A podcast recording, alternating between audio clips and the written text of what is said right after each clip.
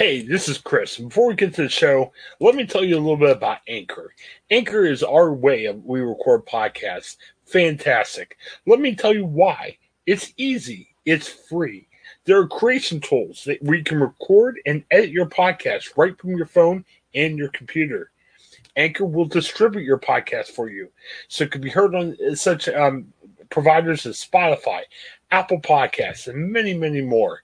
You can make money from your podcast with no minimum listenership.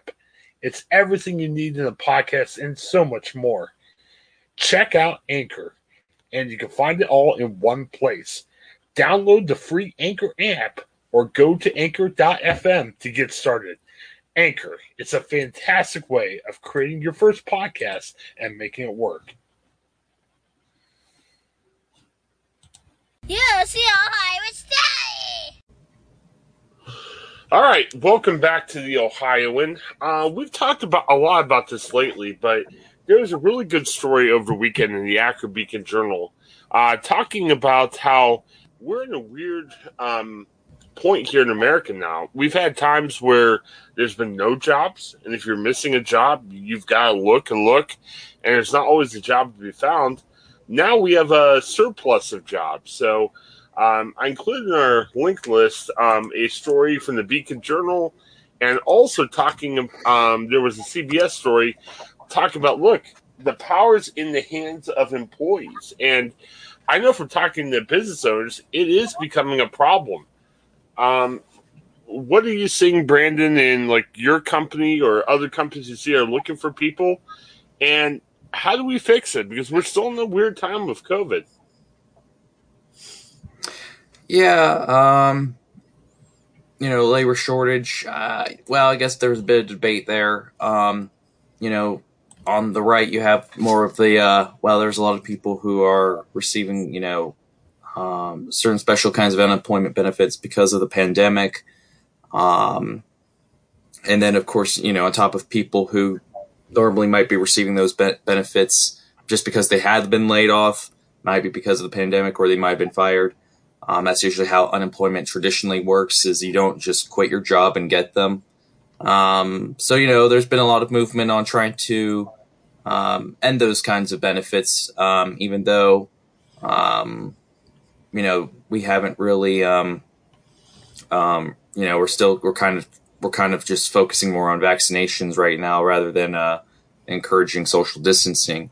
Uh, on the left, you got more of this argument um, uh, that there's not enough, that they're not paid, that pay has not gone up. Um, you know, people are just realizing, saying, you know, it's not worth working um, a minimum wage job in, during these kinds of times. Um, and some some businesses have said, hey, you know, I've raised my my hourly rate for employees, and it's um, Um, they're um, obviously finding more people are interested in working. It's actually probably the, you know, overall though, you know, this is probably the best time to be a teenager in this day and age, I guess, if your parents are comfortable with you working. So, well, I think a teenager, and I'll save up some money. Well, and granted, some of these like white collar jobs, I'm not sure if there's a ton of white collar companies that are necessarily looking, but look, if you need a side job, or if maybe you're not in the white-collar industry, I mean, good night. I mean, the lead of the Beacon Journal, you got a thirty-three-year-old guy who, you know, was considering a sixteen-hour, uh, uh, sixteen bucks an hour job at a food snack factory in the Akron area. And I understand if you're white-collar, not to speak anything about factory jobs, but you might be like, eh, I don't know if I want a factory job, but th- there are... you know, jobs out there. And, you know, Brandon, you're right. It's a good time to be a teen. Uh, you know, I don't know if I have the time, but I've been thinking about working somewhere five hours a week just to earn some extra money. Um, Craig, I, I think there's a misnomer out there. There's a lot of people like Brandon we're talking about who sit there and says, well, if you don't want a job right now, you just don't want to work. But, you know, I'm looking at this Roger Dixon that they were talking to in the Beacon Journal story. And he said, look, they're giving me three hundred bucks extra a week. Now, this only goes through June twenty-sixth. It doesn't make sense for me to go in, you know, the way the rules are. So you know, I, I think a lot of people are making business decisions based on unemployment benefits, kind of based on even safety. I know, you know, COVID's a lot better than it was a year ago, but, you, you know, you can't just go work at a place that doesn't make sense. Right. I mean, I did a story um, a couple of weeks ago on our um, our Job and Family Services department, and they said, you know, with that three hundred dollars extra per week unemployment benefit, now, yeah, it's uh, to expire June twenty-sixth, but, you know, a single person could make four hundred eighty-five dollars per week on unemployment benefits in Ohio. And then if you added in that three hundred dollars extra, which we've been getting now for a long time, that bumped your paycheck essentially up to seven hundred eighty-five dollars a week. And then there was only a ten percent reduction for federal taxes is what they told me. So people were making probably a lot more being out of work than being at work. And obviously that's going to change probably here for most people on the twenty-sixth. But that's a real situation. And, you know, when you say at the top of the show here that it's sort of a, you know, a job seeker's market, it really truly is right now because, you know, people have to entice them to be able to want to work. And unless you're paying a, a very hefty wage at this point, a lot of people are just going to say no up until probably June twenty-sixth when those benefits do, you know, fall off. Yeah, I think there's also a lot of other things going on that maybe just COVID helped shine the light on. I mean, the issue with low-paying workers in America wasn't, hey, they don't want to work. I mean, I've talked to some people who are like, oh, if you don't want to work, you're just out playing video games and doing drugs. No, that's not the case. Because you also look at from this side, too, childcare, you know, costs to travel to work. Um, you know, my job, and we've talked about this before, my job's um, stay at home. I mean, I don't have to go in the office. Now, and they told me, they told me last week, if you want to go back, you can go back. Well, our closest office is in downtown Columbus. If I go back, I'm paying eighty bucks a month just to park downtown. And hey, I understand why they do it. It's fine. It, you know, it's not my company's fault. It's just, you know, it's where we're at, which is fine. But there's costs to that. And, you know, Brandon, I think if we're going to have any change, you know, I mean, we got to look at other things like, you know, childcare. We got to look at other things too that are keeping people away from working right now. And I, I don't know if it's something that the government can fix on its own, or maybe even companies try to look at, hey, how do we make the situation better for our employees? Yeah, um, you know, there's several ways that that could be tackled. Um, you know, particularly on childcare, you know. Um, that tax credit that was um, implemented um, in the last uh, congressional legislation piece uh, in response to COVID, you know, three hundred dollars, I think, a month per child. I think it's the, what the credit amounts to. Please fact check me on that, folks. But, uh, um, but you know, that's a temporary measure, mostly in response yeah. to the pandemic. There's hopes to make that permanent. But, um, um, you know, childcare is expensive. I know of uh, my wife's uh, maid of honor just recently had a baby, and she told me like there's like childcare options are like a thousand dollars per week. Um, you know, I don't even know if that's even what kind of level of care that is. So um, it's just really a racket there. Um, Ohio's kind of funny because it has like this uh, star rating system they r- ran out, fun, uh, put out. And so it's funny to see these places that are like, oh, we're one star. Yay. We're two star um, or five star care. Um, I, and so on that front, you know, childcare is very expensive, not really well tackled. Companies could offer, you know, probably a good, it'd be a great benefits benefit to offer that childcare. Some, like, hey, well, here's a childcare stipend, um, because it is becoming very expensive um, for parent workers, um, just to be able to have someone take care of their kids while they're working. Um, But yeah, offering, um, but there's also, as you say, you know, there's a lot of costs just going to the office. And I think the question a lot of companies have to ask is, what kind of value are we really getting by having you come all the way out, um, wear and tear in your car, um, parking, um, and um, just, you know, sitting in an office? Um, if if I think there are, you have to come from a place of this is a necessity, or uh, versus like this is something that makes me feel like I have control. Uh, if you're just focusing more on like, you know, having them, you just want to control, keep an eye on them, have them warm the seat, then really it's that's probably the wrong reasons to have them in the office. If you feel like it just really improves collaboration, um, that might be a different take. I, I joked about this uh, former company, and uh, Craig, tell me if you have a better idea. And, and, you know, if you don't have kids, this is a horrible idea. But, yeah, you know, my thought is if you have a small company, let's say you have ten employees, well, trade off on childcare, you know? Have one employee, you know, once every couple of days, you know, do the childcare for the day.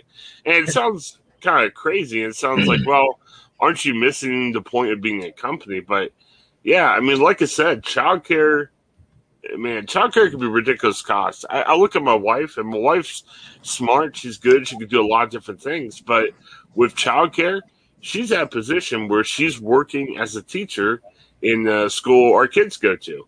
And it makes it very easy because when she works, the kids are in school. It makes it, but I'll tell you right now, if she didn't have the opportunity, I don't know where else she could work, you know, with childcare. It just makes it hard. Uh, you have any practical ideas other than, my, other than my crazy one?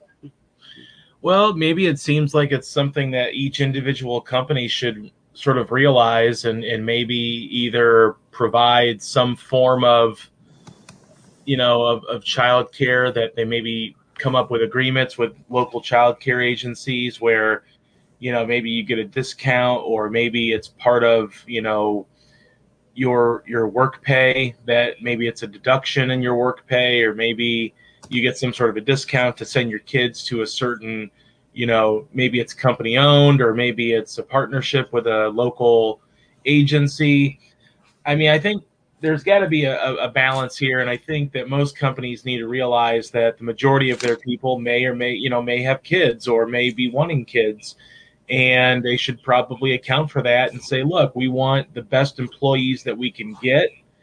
And offering perks like childcare with, you know, within the company, you know, maybe if you have a, a, a big office building, maybe you can have a, a childcare center at the, the basement, you know, in the basement or the first floor or the second floor or whatever. Or if you're in a smaller business, maybe you can partner up with a local agency and, you know, find a way to say, look, we're going to give you business, but you're going to also, you know, give us a discount because we're going to, inf- you know, flood your business with new, you know, with new potential clients. So I'm sure there's a, there's a balance out there. And I, and I know that employers probably have to look at it like we need to incentivize working here. And maybe childcare is one of those things where some people would, you know, that are, that are very talented that could get a job there, say, I want to work there because I have the, you know, an option for childcare that's maybe cheaper or part of the company, and then you're going to attract better employees that way that, you know, do have families. Or well, hire an entry-level person to be your childcare person. I mean, I can see some people listening and say, I don't know if I want my coworker watching my kids if you trade off, but, you know, like Craig, you said, you know, partner with an area agency or have a space for childcare and hire an entry-level worker to do it. I don't know. It'll, it'll be interesting. So, um, hey, I wanted to make sure you guys were aware. Um, Chase Bank. Um, you know, we talk about affiliate marketing, um, and these uh, these guys help us. They, they help us keep the show going. Uh, try Chase Bank. Um, you know, we said it before. Um, it's worked for me through a rough time like COVID. Um, you just go to our website, go to our, our provider, anywhere you listen to the show on, click the Chase link, set up an account, attach a direct deposit, and once you do that, they'll drop money in. Latest, it was two hundred twenty-five bucks. Um, you know, try Chase Bank. It, it's really easy. I, I would go as far as to say it's been fun. It's been fun saving time with my uh, banking. So try Chase Bank and sign for an account today. It'll help us out, and we know it'll help you out too. It, it should be pretty great. Hey, I, I wanted to catch up on some entertainment and uh, some fun stuff we didn't get to over the past uh, week or so. Um, Brandon, we've been talking about this a lot, and I'm I don't know what to tell you. I'm a little discouraged. Um, it's right now on streaming where a lot more people are going toward. Um, you know, uh, there's one option out there to watch your local sports teams, from the Columbus Crew to the Blue Jackets, Cavs, Indians, Reds, whatever that option, uh, whatever team you're looking to do. Well, Bally Sports Network is saying, hey, we are in talks of creating our own streaming network. So you don't necessarily have to go through, you know, Hulu or anything else. You could do your own thing. But uh, Brandon, about a couple days ago, they came out with a price, and they said they are looking at twenty-three bucks a month. Brandon, we were hoping for ten bucks a month, but our friend of the show, George Thomas, said that ain't going to happen. Are you surprised? I mean, does twenty-three seem like a high price point to you? No, that sounds. Uh, I I I'm curious why twenty-three, um, not twenty-five, not twenty.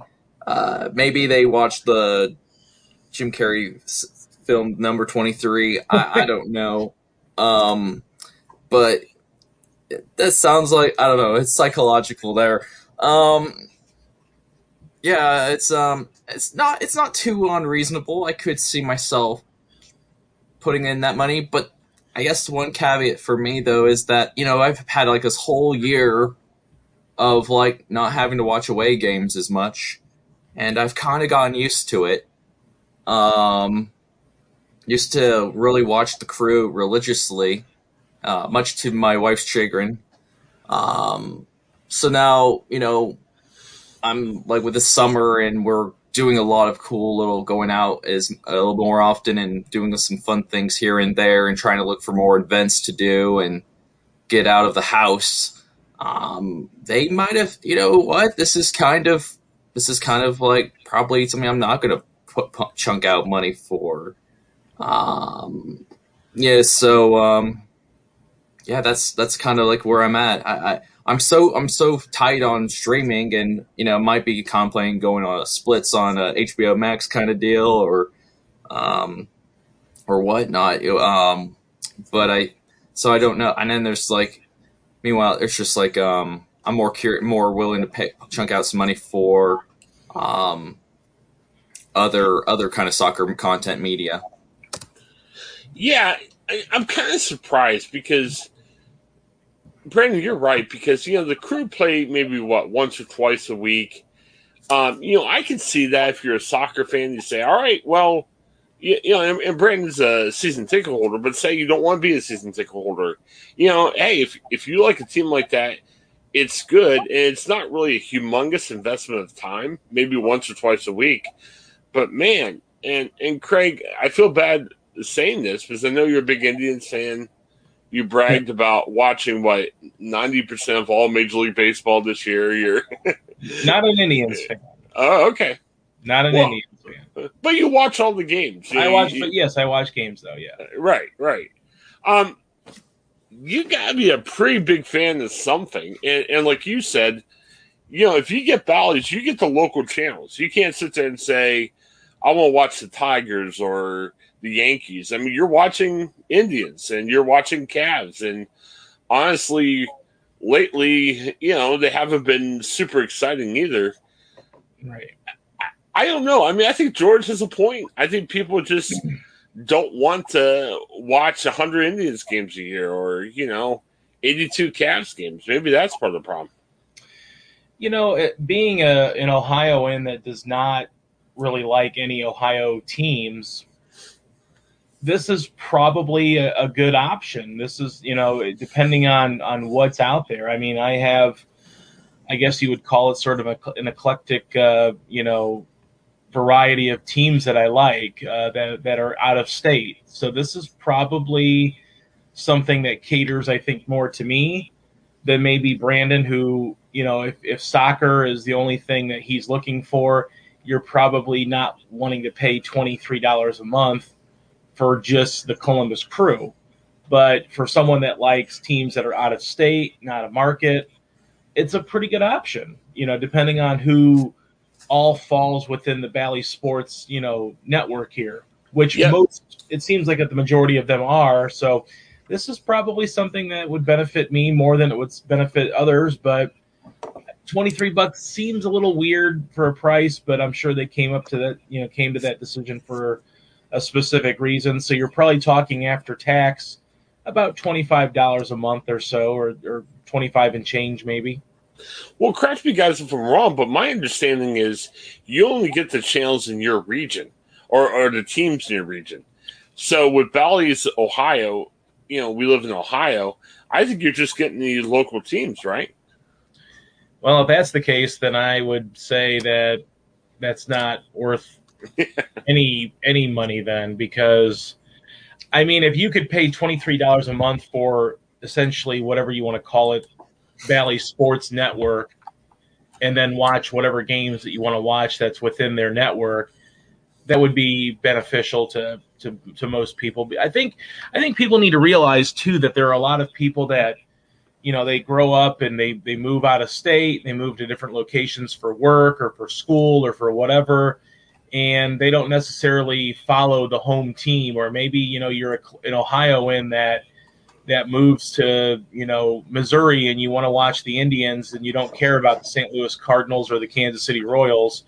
So to me, it makes more sense, I think, to allow everybody to stream whatever game they want. Now, I don't – maybe that's not this this kind of – but th- if that's the case, then twenty-three dollars is way too much.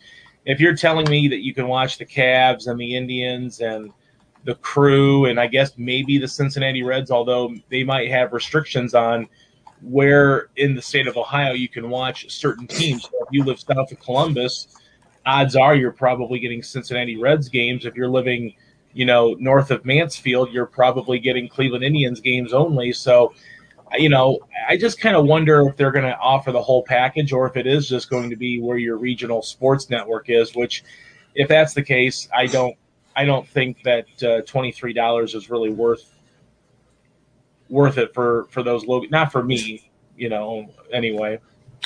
Yeah, unfortunately, it's regional. I think that's the hard thing. And right. Honestly, I look at it.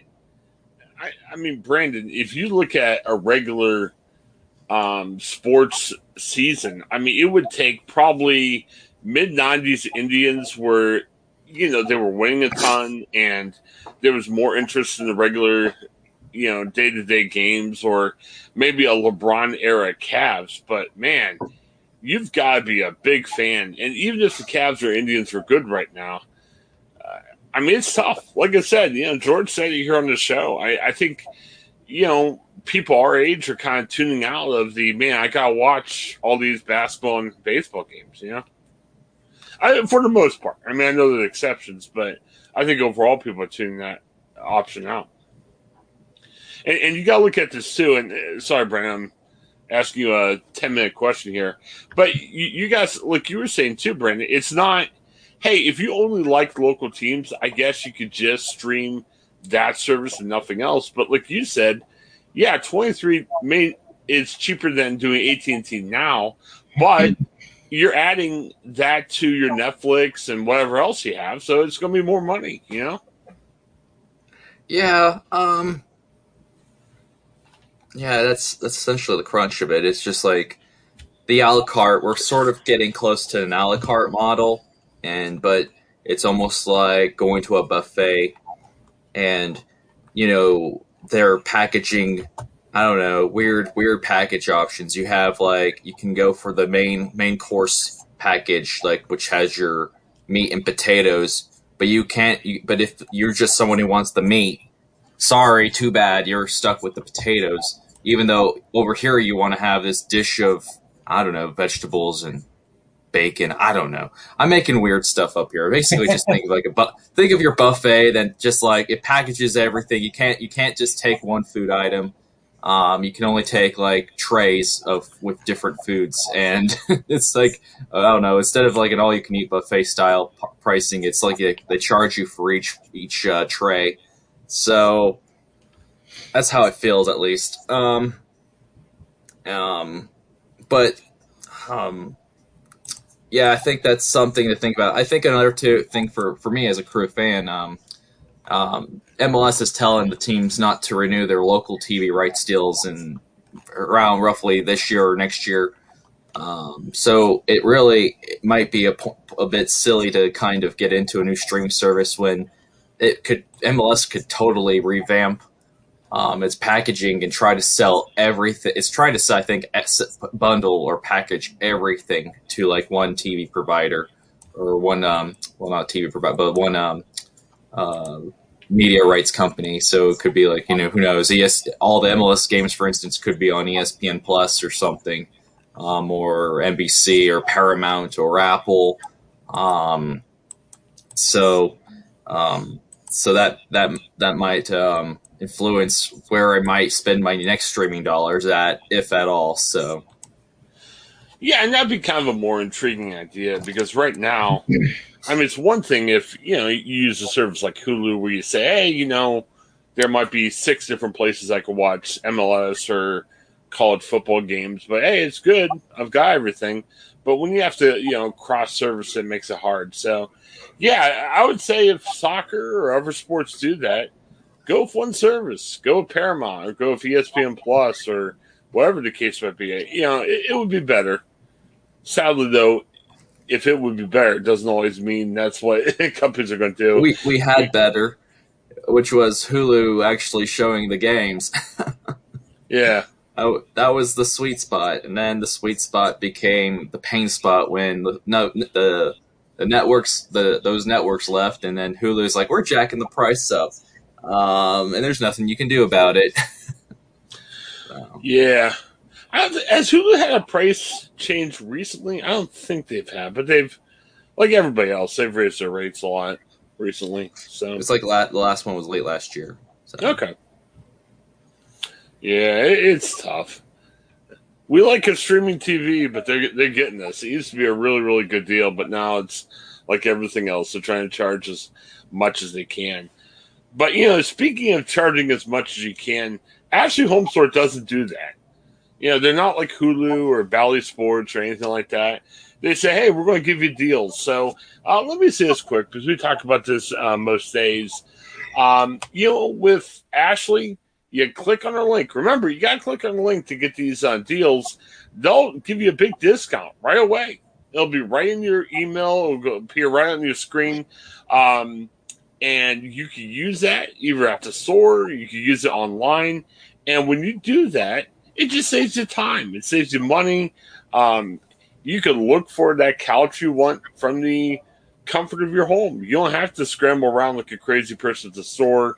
Uh, try Ashley Home Store. It's, it's the way you should shop. Online shopping makes sense. And I'm not even just talking about from a COVID, hey, I don't want to get COVID thing. It saves you time.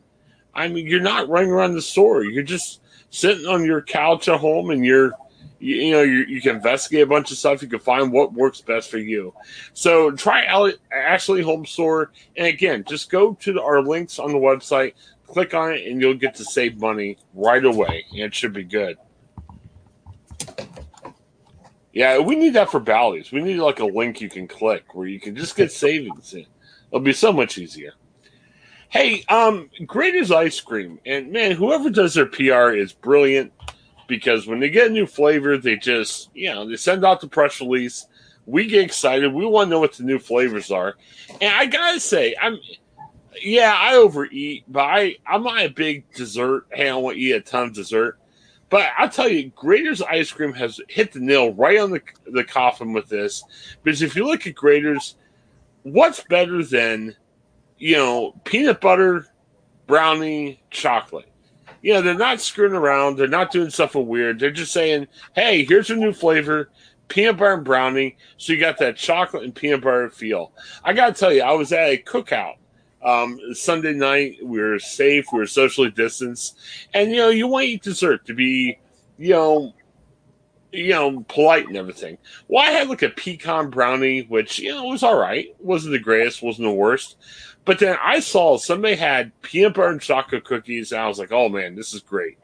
So I, I'm a fan. I'm not a big Graeter's guy, but, man, if I can have peanut butter and chocolate, I'm in. Brandon, do you have any concerns with peanut butter and chocolate? Um, well, technically I think it's uh, has peanut butter cups and brownie pieces, I guess is the um, be more accurate here. But yeah, like uh, you know, I no concerns. It's it's always a good combination. Well, you, you get a little bit of that taste. I mean, I, I, I like the peanut butter cups almost actually better because you've got you've got this taste in there. It's it's brilliant. It's fine.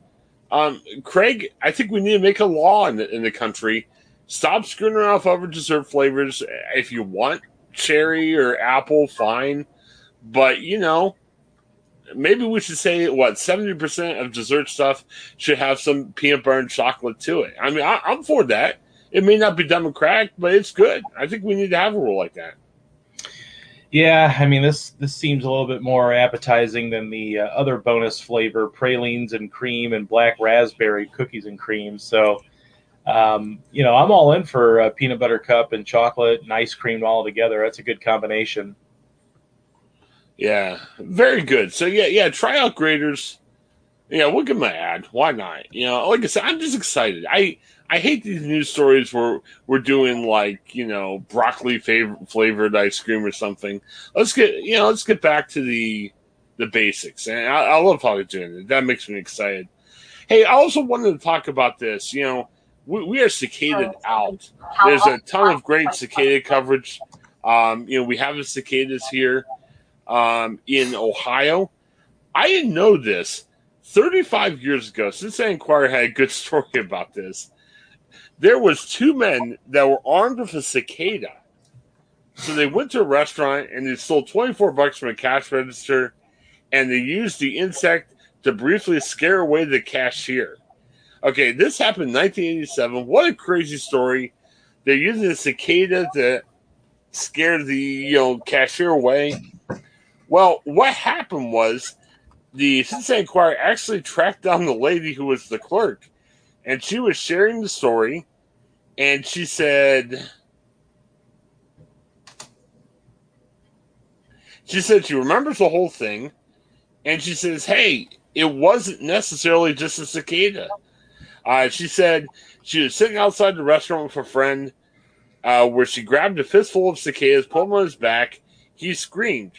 Uh, she was laughing. She went inside the restaurant to weigh in two customers, and then what happened was there was someone who came in the restaurant, threw a handful of cicadas straight in her face, and she ran off. And that's what happened. Hmm. Um, apparently, she ran off, and she came back, and they were missing twenty-four bucks. And it turned out there was two men by the counter that she suspected took the, you know, the money. So really, it comes down to the fact of thirty-five years ago, it was a crazy police story where they said, hey, she got freaked out by a cicada, and, you know, they used that as a robbery. But she said, no, we're playing pranks on each other, and someone threw cicadas in my face. Kind of crazy. And again, she's trying to set the record straight thirty-five years later. Uh, Brandon, do you believe this woman, or is she just making up a story uh, to kind of, you know, from an embarrassing crime situation? Uh, you know, I don't, I guess, you know, it's her word against the, um, against, uh, a doc, a record of, you know, uh, public record, um, which is the police report. Um, so I, you know, I always, always remember, uh, when in my early journalism days when, um, we get calls in the, in the, in the Youngstown Vindicator office where the editors explain to people, like, who are calling to complain, saying, no, that's not how it happened. Um, you know, the, we the editor will always say, well, call the police department and tell them to change the report. um, and oftentimes it's kind of funny because it's like, I didn't commit this crime, I committed this crime. And it's like, well, go and uh, why would you want to change that? Or actually, we've had people call in and say, my name was misspelled. Um You know, even though that's what's in the police report. So, um, you know, it's just kind of little funny things like that. So, you know, who knows? Maybe it, and who, we don't really know how, um, you know, whether um, these people were talked to thirty-five years ago, and that's kind of kind of interesting I, I, about how that uh, those things shaked out. But, um, you know, it, it sounds uh, it seems a little bit odd. At the same time, it seems a little odd to. Go and uh, change the story thirty-five years later, um, or tell tell your tell this version when this this story's been out had been out uh, um, out, but I wouldn't be surprised if it was just written based on what was put in the replace report. Yeah, and Craig, I think it brings up, you know, we are talking, and I'd like to have an editor on from Gannett on the show before long to talk about the new crime policy. Um, you know, we're kind of covering crime differently. We're trying to help the people kind of try to correct the record, I guess, in situations like that. I mean, I have a hard time that a lady would give up money based on fear of a cicada. But, man, if you look at this, um, Craig, you know, we all do crazy stuff to each other from time to time. It's human. You know, we're, we make mistakes and everything else. But, man, if your friends are throwing a handful of cicadas in your face, I don't know if that's a friendly behavior. I mean, I, I don't want to just throw away friends when stuff happens. You know, stuff happens, and you got to live with it. But, man, if you throw a bunch of cicadas in my face, I'm not sure how I'm reacting in the future, Craig, to be honest with you. That seems kind of weird. Well, yeah, I, I mean, this is a, a weird story that I don't – I guess it has its relevance because of the uh, cicadas brood that's out here this year. But, uh, you know, also, too, let's talk about the fact that they – whoever did this, that they, uh, they only made twenty-four dollars off of this. So, you know, maybe that's uh, the going rate for robbing a, a cash register with a cicada, I guess. But it just seems like a weird – story all the way around that I don't know that it needs to be told. I don't know that this woman needs to like clear her name. I, I don't, I mean, were people talking about this? I mean, does, does it really matter if, if she was playing jokes and it just, you know, someone stole something or if someone actually robbed her with, you know, a bug or, you know, so I, I'm not really sure why this story made, you know, headlines here after. I mean, I'm, did she call someone and say, I want to set the record straight? I mean, you know, unfortunately, I guess I just don't really care about whether or not she was robbed or just playing jokes and someone stepped in and took money from them. It just, to me, it just seems like a lot of uh, just nothing, even though we are in the midst of the cicadas brood here. But I don't know. I, I'm not really feeling the story so much, I guess, because it just seems ridiculous to bring up thirty-five years later. I think there's a couple things at play here. I think, like you were saying, uh, we're in a cicada craze. And, and again, you might be sitting at home like, I don't care about the cicadas. Well, for Gannett, we look at things on, hey, if we write a story and you read it, we are going to write that story more. Um, a good example of that last week was the uh, inspirational singer Nightbird, uh, who's from Zanesville. Um, she was on America's Got Talent last week, and she impressed the judges. She had a great story about how she's fighting cancer, and she's a great singer, and they gave her the golden buzzer. Well, we wrote about it, and we, man, I, I was looking over the weekend, Craig. I think the story I wrote got seventy thousand views over the weekend, and it t- tells you, hey, people care about this lady. And I would venture to, to suggest when she goes back on the show in August, you know, we'll probably write about her again just because people love her story. People want to know more about her. And it seems like we're getting a lot of um, readers from just writing about cicadas, anything about cicadas. And apparently this, this may have triggered a memory in this lady, and this lady wanted to clear her name. I, I think it's kind of funny because, look, you know, this happened in nineteen eighty-seven. We didn't have, you know, internet for local newspapers back then. Uh, now you can look at it and say, hey, if you write about somebody, it's on the internet forever. And, you know, that's where, you know, Brandon's saying that, you know, sometimes people get upset if they there's like a local crime story that they want taken off the website and everything. But, you know, other than the newspaper, there wasn't really any record of this lady's incident because it's nineteen eighty-seven. So I don't know. Maybe she's getting teased more lately. I'm not sure why she came forward, but it's kind of interesting. That's the only thing that I can think of. Maybe she's being teased. I don't know. I don't know. I don't know. Brandon, uh, you know, we all get frustrated each other. Have you ever been tempted to throw a handful of cicadas in somebody's face? um, no, because they're so loud. Um, oh, yeah.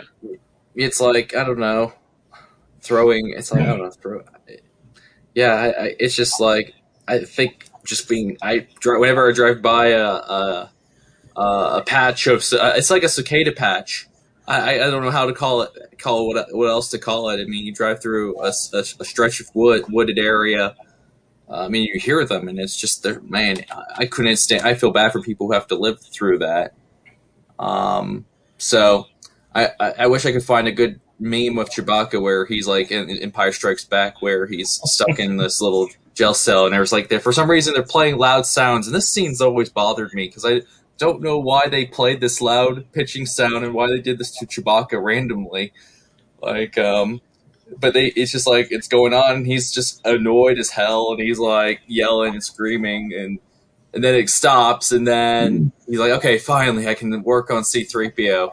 And I'm just like, like, I, I felt like we needed a little more, more, more cop background on this. Like, did, was he like trying to barge and break out? Um, you know, what was going on? But anyways, I just wanted to create a gif of that to say, you know, when you hear the cicadas and that, that's just the perfect reaction to ha- to, to that is Chewbacca again, needlessly tortured with sound. Um, yeah, that's, that's, that's, so I would, and plus they, the bugs look so gross. I would never throw them on anyone. Yeah. I would not even touch one. It's just, it's just, yeah, that's the other thing. Yeah. Why would you touch them? I mean, yeah, you don't want cicadas thrown in your face, but man, the person throwing them, that's gotta be gross to grab a bunch of live cicadas. That's gotta feel weird in your hand. I don't know. It's just very strange.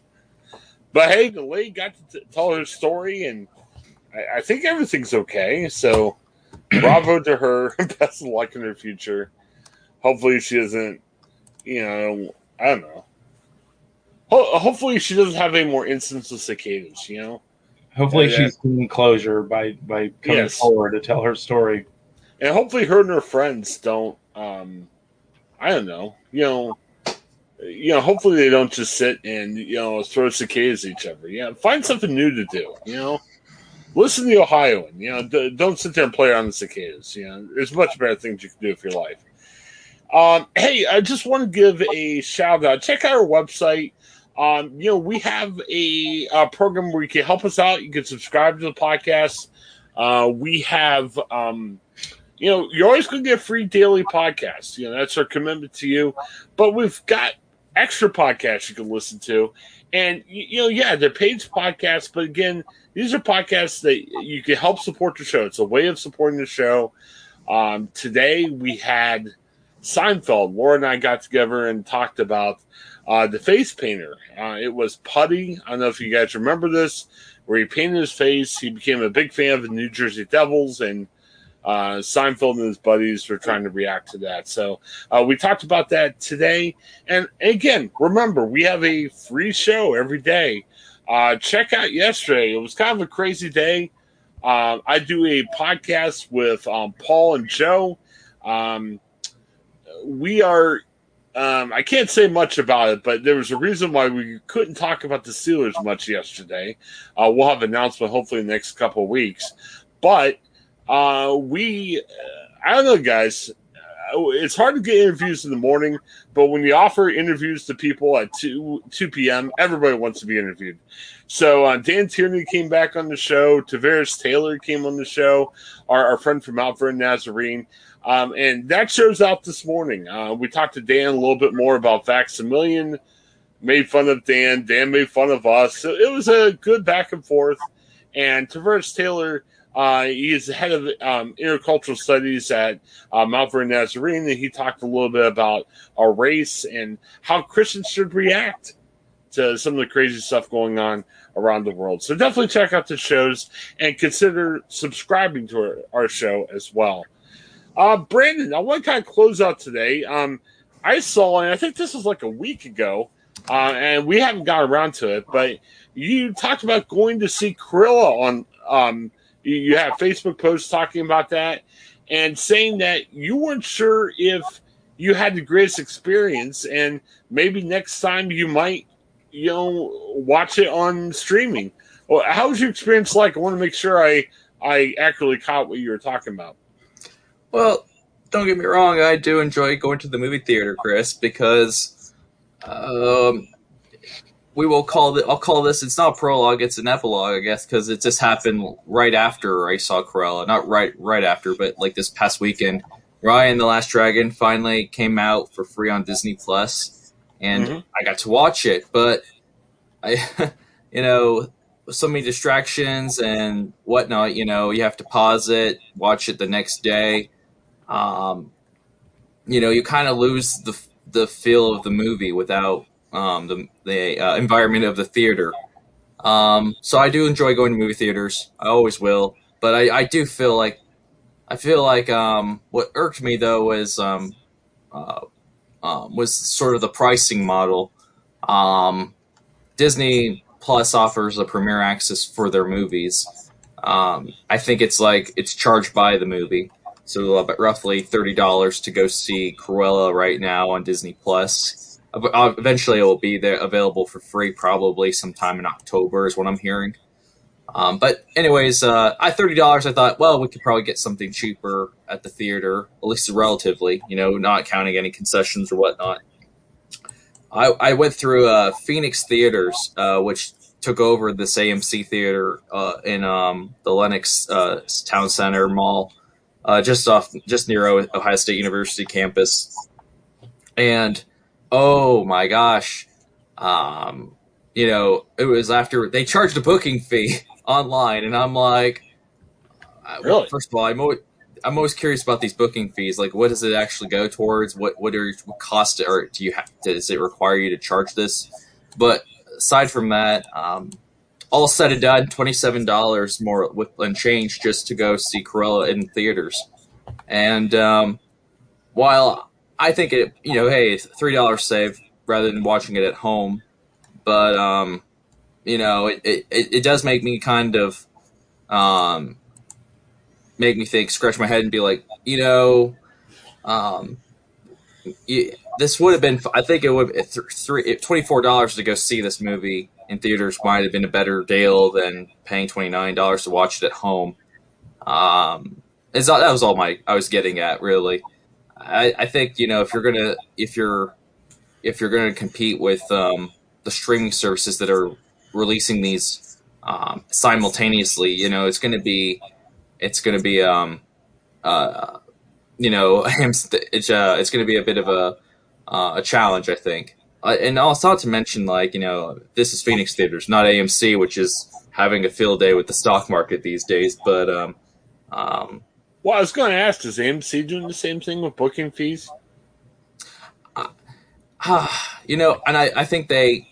They probably do. I, I just don't really see. I think, I mean, booking fees might have made sense when they first rolled out um, the service. I just don't. And, you know, there's always these weird fees in any digital service, like um, delivery fee or taxes and government fees. But I honestly have no idea what the booking fee is supposed to, whether that's just some sort of what cost that's supposed to cover, um, if it's some sort of technology cost. But still, that should be kind of um baked into the ticket then. I, it just seems kind of a bit strange to me, but um um but yeah, I, I think it's just kind of funny in, in terms of like everyone thinks, oh, you know, Disney Plus Plus is charging thirty bucks for a premiere for for a movie. Well, you probably, that's a deal, especially if you have a family of four. And I took, say it was just me and my wife, keep in mind, two people. If I had like a family of four, uh, four um, that would have been even a greater cost. It would have been like, I don't know, fifty dollars probably to go see the, the, the movie in theaters. And, you know, I know, you know, Craig talks a lot on our, our show and network here about movies and pop culture. And, you know, he has, you know, George Thomas who comes on and Bob Garver comes on. They talk about going to the theaters. And, yeah, support your local theater. I'm not saying screw the theater, but I'm, you know, I want convenience right now. And I got to tell you, Brandon, my beef with Disney is I, I understand that you can keep your price down by saying, hey, if you really want to watch Cruella, you know, pay the extra thirty bucks and you got it. I want a pricing tier where I will pay H B O Max money if I get everything that Disney offers and if I can watch that stuff early. You know, H B O Max, it's intriguing. I haven't bought it yet. I'm not sure if I'll buy it. But it's intriguing when a lot of these movies that you won't watch, you've got access to. And, yeah, you're paying fifteen dollars a month, but you've got access to them. You don't have to pay the one-off thirty dollars fee. I, I don't know, Brandon, would you ever do something like that if if you had more access to everything that Disney was offering and, you know, you got these movies as soon as they came out? Would you pay the fifteen dollars a month if that's what it would take? Well, I, I mean, I personally, I mean, it depends, I think, um, on the, on how big of a, you see, I don't, uh, you know, kind of just try to see what movies do I really want to see in theaters and what do I would rather wait till come out on streaming has always been my approach. Um, cause so I like to make them like experiences. So, um, I think that's kind of how I would approach it. It, it was interesting, um, Craig and Craig, Craig's brightening up. This is his wheelhouse when we talk about movies. Um, I was talking to Paul yesterday, and you know, Paul and Joe aren't really big movie watchers, but Paul was raving about how wonderful In the Heights was, and he admitted he's got H B O Max. So he said, "Hey, I watched it on H B O Max," but he's like, "Man, it'd be great to watch that in the theater." I I don't know. I mean. You've got H B O Max, Craig. Do you think that's taking away stuff from the theaters? I don't think so, actually. Um, you know, Godzilla versus Kong was probably the big, you know, box office uh, winner early on in the in the in the spring, and it did quite a bit of money. I think around forty-five to fifty million dollars uh, opening weekend during, you know, really during the the pandemic. Still, we we still aren't out of it, but we're a little bit better than we were. And Godzilla versus Kong was one of those movies that was a day-and-date release on H B O Max. I watched it on H B O Max rather than going to the theaters because I thought it's a movie that I would watch, but it wasn't necessarily a movie that I said I've got to go to the theaters for. And there are other movies like that. You know, Cruella is another movie for me where I'll wait it out on Disney Plus, you know. Like Brandon said, Raya and the Last Dragon is on uh, Disney Plus right now, part of their streaming package. It, when it was released in the spring, it wasn't. You had to pay the premiere access. I didn't, but I did. I don't really believe I missed anything by by not going to the theaters. But now I can watch it on Disney Plus and not have to worry about the premiere access. So I think a lot of it depends on what the sort of the standard is for when these movies are going to be released now. Paramount Plus is doing their their best to kind of enter into this streaming war with uh, A Quiet Place Part Two, which just came out in late April. That movie will be out July fifteenth on Paramount Plus. So for those of you who want to go to theaters, Paramount Plus is going to have a forty-five day post-cinema release on their streaming platform. So that will include the, the new Mission Impossible movie that comes out in November. So next early January, you'll be able to watch Mission Impossible. Um, you know, H B O is not going, H B O Max is not going to do the day and date release movie starting next year. And it might even start with this fall with some of their major releases for the uh, uh, Dune and the Matrix four. Maybe initially we're going to be day and date release, but may not be now because the pandemic's starting to, to kind of subside a little bit. So, um, but this is a great deal. I mean, like, you know, If you're if you're kind of on the fence, that's where I think of it when you're on the fence. Because if you're on the fence on a movie and you already have a streaming service, you can watch it.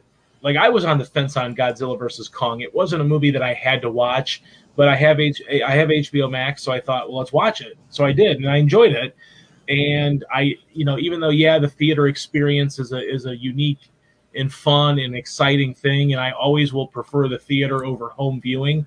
But if you have a good enough setup at home to where you're like, there are certain movies that I just don't have to go to the theater for, you know, that's the benefit of streaming. And that's the, the benefit of that, you know, day and date release there from H B O Max that they're doing this year. You know, just uh, next month, they'll have, you know, Space Jam two, and then they have Suicide Squad.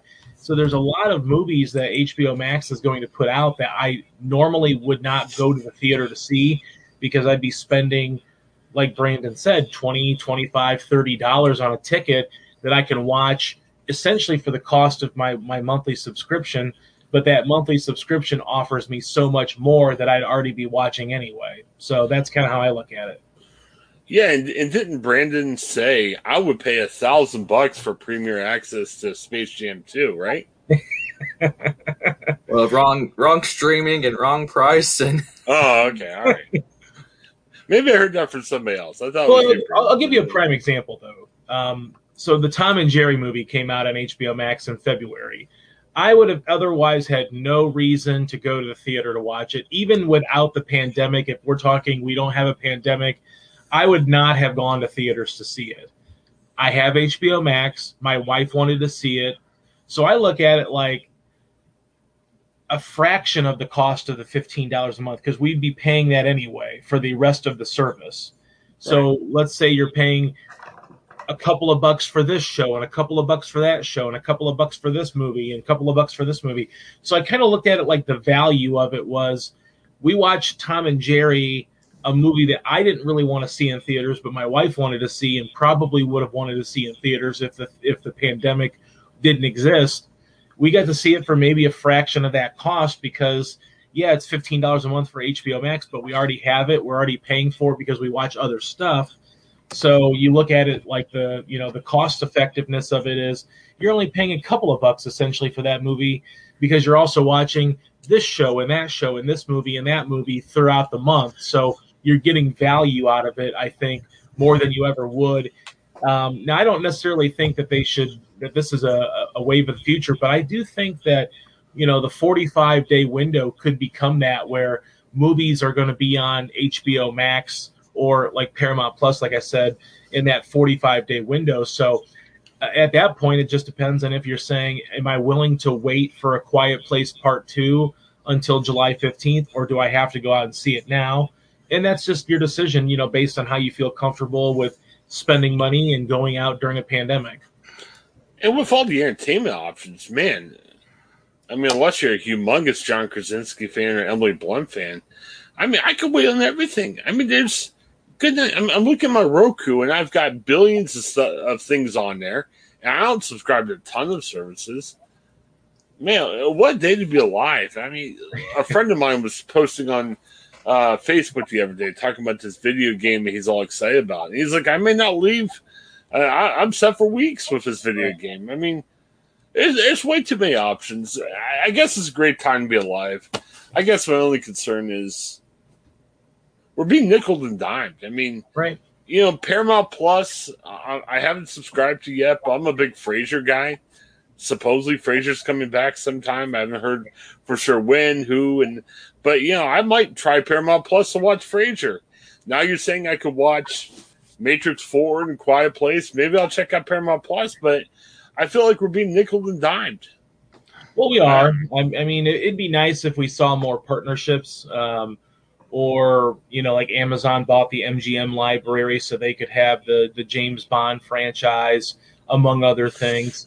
It, it would be nice if there would if there would be more bundles or, you know, partnerships between services, because right now, and I think I've, I've talked about this the last couple of weeks on uh, on my reviews for the Ohioan, uh, of just, you know, what what what Peacock and Paramount Plus are doing are nice, but they're not really necessarily ultimately worthy of a standalone. Although Paramount Plus is really getting into the game because they're releasing a thousand new movies Uh, to their streaming platform this month alone.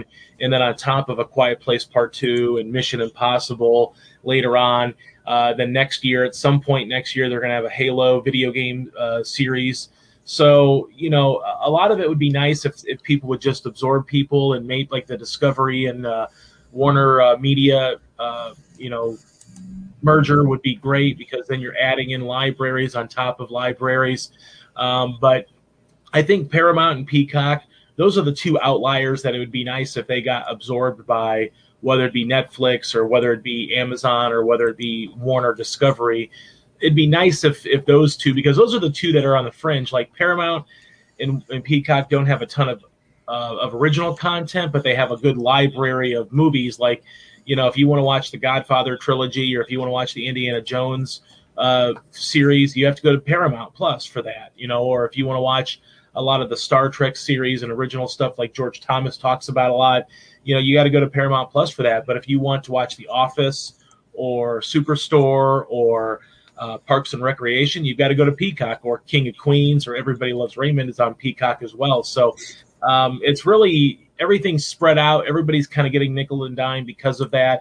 It'd be nice if, if you'd have more mergers so people could feel like they're getting maybe better value. But I almost think even if you only have like, you know, you could also always do, you know, this every month you maybe get a service and then you cancel it. Then you move on to another service and then watch what you want to watch there. And then you cancel it. So I think a lot of people are doing that now where they're kind of like streamer jumping from one to the other. So like, let's say there's a show on Netflix you want to watch. Maybe you get Netflix for a month and then you say, okay, I've done streaming it. I don't want to watch anything else on it, but I want to go to Peacock because I want to stream The Office or I want to stream whatever. And maybe you have that for a couple of months while you binge watch and then you move on to the next one and the next one and the next one. So, you know, there are a lot of people that I think that are doing that now. And that's also becoming a sort of a viable option where let's say that, you know, one of those streaming services is like if you're a, a fan of The Matrix, The Matrix four comes out in December and you don't want to go to theaters yet because you're not comfortable, well, you could buy H B O Max for, for a month, essentially,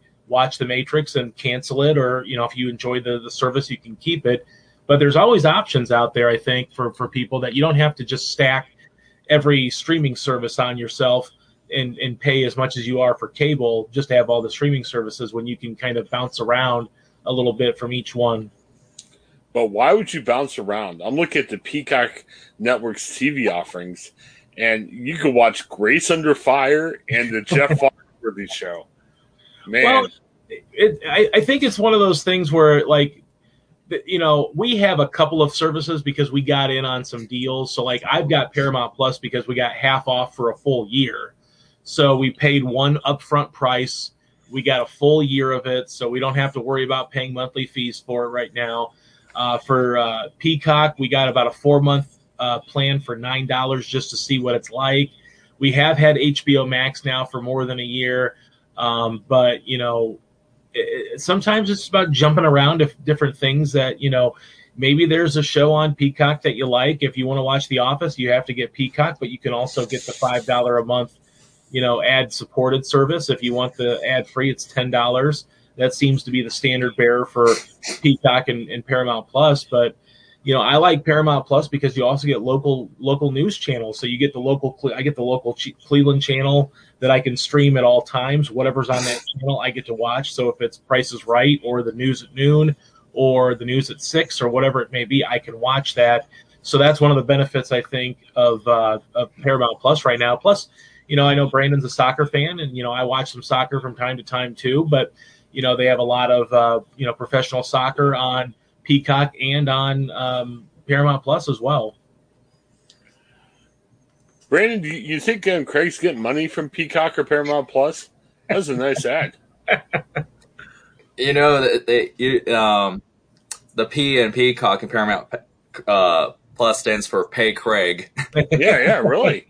You know, it's funny, though, because I was pretty – I mean, I wasn't outwardly critical, but up in – you know, I, last week I talked a little bit about Paramount Plus and Peacock on my reviews, and Peacock really changed the game for me because before last week when I when I started watching a couple of movies, um, they would have advertisements. I had the ad-supported Peacock. They would have adver- advertisements in between, you know, during the movie, unlike, you know, Hulu, which has it at the beginning and at the end. So I thought, well, I'm not ever going to watch a movie on Peacock because I don't like that model. If I'm paying for a subscription price, even if it's the ad-supported, I feel like you should just tack the ads on at the beginning or at the end or both, like Hulu does. And they finally started doing that at Peacock, and I'm it's opened up that library a lot more for me now that I now I want to actually watch some of those movies that I otherwise wouldn't have watched because I did not want to have to sit through, you know, three or four minutes of commercials during a two-hour movie. Now I can watch one hundred seventy-five seconds of commercials, and then the movie plays without interruption, which is ideal. We got to have, like, access to all these streaming services because, hey, you know, Peacock, give me Brandon Craig access, all these other places. Man, we'll, we'll talk nothing but that. You know, we need that. That'll be good. So, all right. Um, hey, anything we want to mention before we take off? No. Um, let me give one more shout out. Um, I know Brandon and Craig and I were excited to talk to Dan Tierney before. Uh, check our interview. Like I said, Dan was available, so we went with it. Um, some nuggets out of yesterday. Um, be sure to tune in, guys, as I apologize to Dan Tierney for all the negative stuff I said uh, about uh, Mike DeWine. No basketball questions, but I referenced basketball, and they said, hey, I said, I want the governor to be happy listening to the show, and yeah, Dan says, you know, nothing offensive was said yet, so I guess my basketball question was all right. But um, no other really bad moments. We asked some kind of weird questions, but um, Dan did say, I know we, man, we briefly talked about this for probably a half hour a couple weeks ago. Um, Dan wasn't happy to admit this, but apparently Mike DeWine uses his personal cell phone when he's calling some of these uh, people to tell them they won Vax a Million. Wow. How do you guys feel about that? With all the people around him, I would not probably do that. Unless it's a burner phone, but it seems Save like... contact. I'm I'm going to put him down as Mike D. Yeah, well, no, because he was saying, because we were asking about that, because Dan, I was like, okay, do you know who won? And Dan said no. And Dan swore up and down, he said... he doesn't know who wins until they announce it on T V. Uh, now, he helps afterwards with getting the people for the press conference and everything else. But he said, I honestly don't know. Very few people know who wins. Okay? Which, okay, that's fine. Apparently, DeWine hears earlier on Wednesday evening, but he calls. And I said, well, is he using your phone? And, and, and Dan's like, no, he's not around me beforehand. But Dan was talking about, on caller I D, often you'll see Governor Mike DeWine on hmm. your caller I D. So I'm like, he's using his phone. He's like, yeah, I don't, I don't want to talk too much more about that. So I guess if you win Vax a Million, you also win Mike DeWine's cell phone. You've got that. Well, I so, wonder if so, anybody blows it up after they've like, oh, hey, it was great seeing you, you know, Mister Governor. You know, if you ever want to come back down to, you know, Vinton County, come on down. We'll, we'll have a beer or something, you know, or whatever. I'm afraid of that. During my career, I've gotten interviews some like rock people and sports people and other stuff. I've gotten cell phone numbers of some semi-famous people, and you always get freaked out about calling them, you know, back. But you don't want to be that creep that does that, because I'm sure they'll start screaming after a while. But right, I don't know. Yeah, so check out the interview uh, for fun, and I, I don't know. Um, Joe and Paul were fine. Paul was trying to joke around about why Pennsylvania is doing better than Ohio, and that didn't go over too well. And it just, I, I don't know. Oh, we did ask Dan Tierney. I said, man, wouldn't Mike DeWine get the Steelers vote in Ohio if he wears the Steelers tie during the press conference? That didn't go over too well either. Um, Dan apparently was a fan of the Browns, so. Okay. Yeah. Jeez, Dan. Yeah, it, it, it was tough. I, I guess John Kasich was a a big Steelers fan when he was governor, and Dan was kind of throwing some shade at John Kasich. So, yeah, it, it, check out the interview. It was fun, as always. All right, man, we, we are going over. Thanks, as always, to um, Craig and Brandon for taking part. Uh, we'll see you back tomorrow. Have a great day, everybody. Hi, I'm Jennifer Mooney. Welcome to what is our new Hope Interrupted podcast, based on the work from our book, Hope Interrupted, that I co-authored with my good friend Byron McCauley. Hey, Jennifer, you know, I'm looking forward to this podcast as much as I was look, looking forward to writing this book with you. We hope to interview some uh, high-impact folks as well as have a little fun. We're going to cover stories of hope. To learn more about our podcast and our book, please visit w w w dot hope interrupted dot com.